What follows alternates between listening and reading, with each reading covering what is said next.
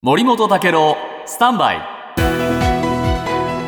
長官読み比べです、はい。バイデン対トランプ、はい。えーこの攻防戦はですねバイデンさんのお次男ハンター氏の問題に、えーこれ知ら知らされました、はい。今日毎日新聞ですけれどもこのハンターさん、えー所得税納税のおこのお滞納などで、えー刑事訴追されましたが、えー司法取引の結果、刑事処分は保護観察にとどまる公算、はい。これ、えー共和党は甘いと怒ってるんですね。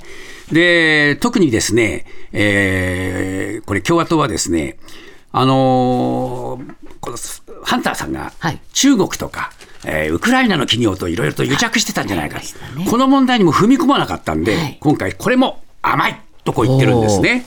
ところがですね、この甘いと言われている話について、朝日新聞は、今回捜査を担ったのは、トランプ政権時に任命された検察官だと。あらそのまんまだったって言うんですよ。はいで公平性に疑念を持たれないように担当検事は交代させずに、えー捜査を、えー任命した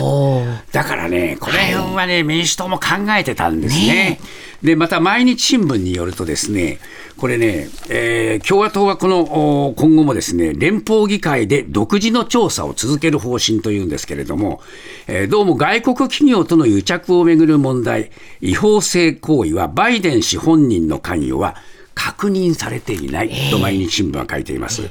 そしてですね、えーバイデン系の贈賄疑惑の追及に重点を置いてるんだけれども、証拠や説得力を欠いている。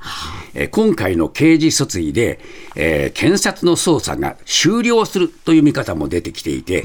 バイデン家の疑惑を前面に押し出す共和党の戦略は先行き不透明とこう言ってるんで、